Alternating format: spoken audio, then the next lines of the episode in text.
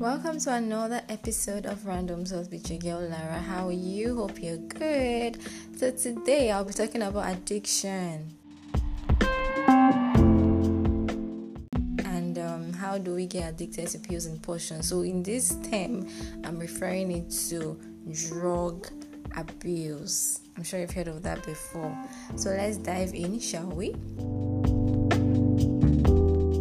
Drug is a chemical compound that affects the mind and body, while addiction is a habit that affects the brain and behavior. So, when you are addicted to drugs, you can't resist the urge to use them, no matter how much harm the pills, the potions, the drugs may cause. And I know that a lot of us have heard countless times that drug abuse is not beneficial. It is not good. Stop doing drugs. Don't do drugs. I mean, even the word abuse is attached to it. To abuse is to misuse something for a bad purpose. But most people do not realize just how dangerous it can be, both to the person using it and the people the person loves and cares about. So, when you're told not to do drugs and don't take those hard substances, it is not for those people's good, it is actually for your own good. All this talk, talk, talk. That is why I am having this um, episode, hoping that somebody out there that is addicted to drugs, just like any other addiction, you can be addicted to sleep itself, you can be addicted to TV. But, but my focus here is on drugs. It is for your own good at the end of the day and drugs can be very addictive. Now, one of the most effective ways you can work to prevent the dangers of drug abuse is by learning what exactly those dangers are. I mean, the red flags. So you can better understand the nature of the problem and share that information with people around you, especially with people addicted to drugs. Here are the most common ways drug abuse can deeply hurt you, the people you love, and your community. So, this message is for drug addicts, it is for those that want to start taking hard drugs, regardless of don't take drugs, all the warnings, and also for people that would want to help those going through this addiction. And it is my hope that with this knowledge of mine, I hope to make this episode brief that you will be better equipped to protect yourself and your loved ones from the adverse effects of abusing drugs in form of pills and potions. Number one, you should know that drug abuse hurts you physically. Like I said, you're not doing the person warning you against abusing drugs. You're not doing that person a favor. You're supposed to do yourself a favor by abstaining from drugs. Drug abuse is harmful to your body depending on the drug of choice. Abuse can lead to lung and cardiovascular disease, various kinds of cancer, stroke, HIV and AIDS, and hepatitis B and C to mention a few actually. And these are not just only consequences that come from long term use. For example, abusing drugs once can result in a fatal overdose, brain damage, and it can affect someone with disease that will stay with them for the rest of their lives.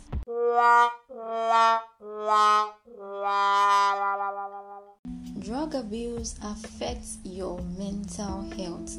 Apart from affecting your physical health, drug abuse can also take a severe toll on your mental health. Depression, delusions, anxiety, paranoia, hallucinations, and insomnia can all stem from drug abuse. Or if the person already had mental health problems before using the drug, those problems can be amplified by its use.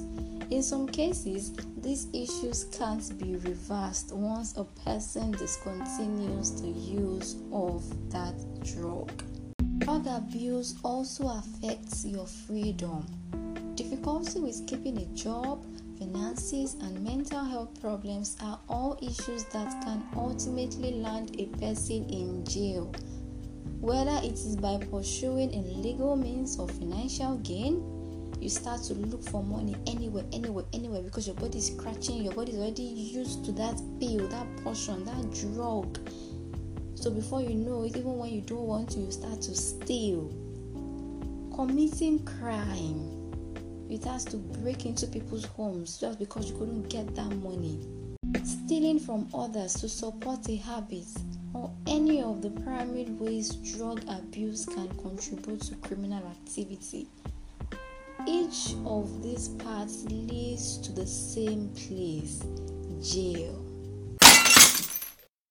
Drug abuse affects your romantic relationships. Hmm. Healthy romantic relationships are built on the foundation of trust.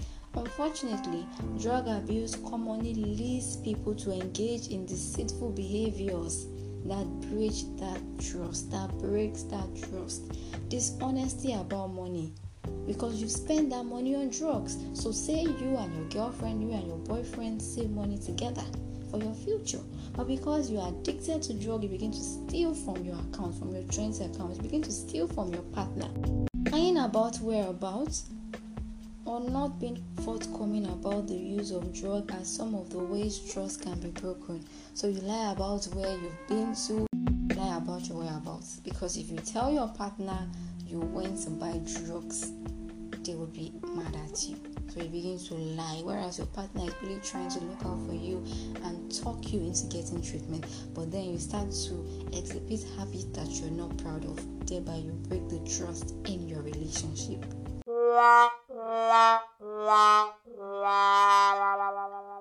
It affects your relationships. So, in addition to deceit that normally accompanies drug abuse, detrimental personality changes can arise too, such as decreased interest in others. You don't longer want to hang out with people, you don't even want to be around people. Having a short temper is also a factor that affects your friendship. You're quick, you quickly get angry you know you start to notice certain things in you that weren't even there before lack of patience and self-serving habits are all prevalent behaviors stemming from drug abuse that can negatively affect your friendships drug abuse affects your family relationships as well the more someone abuses drugs, the more their priorities shift towards their drug choice.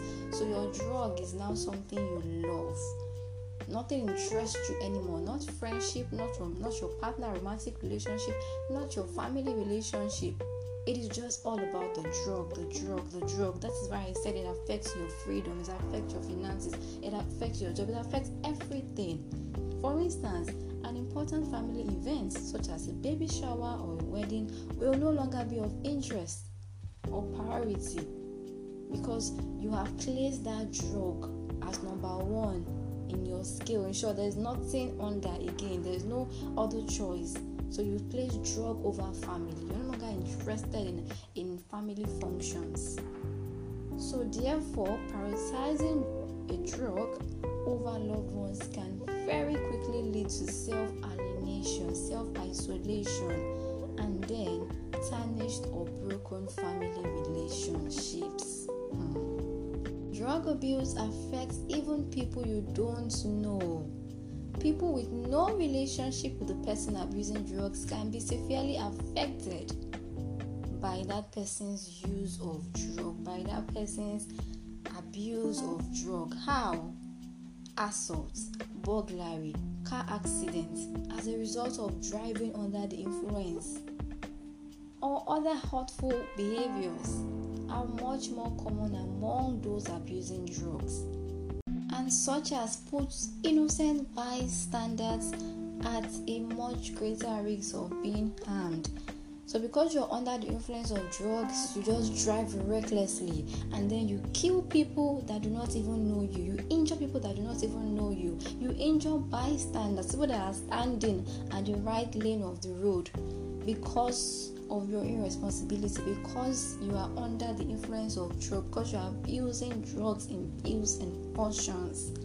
So, you see that drug abuse actually affects everything it messes with your sanity actually.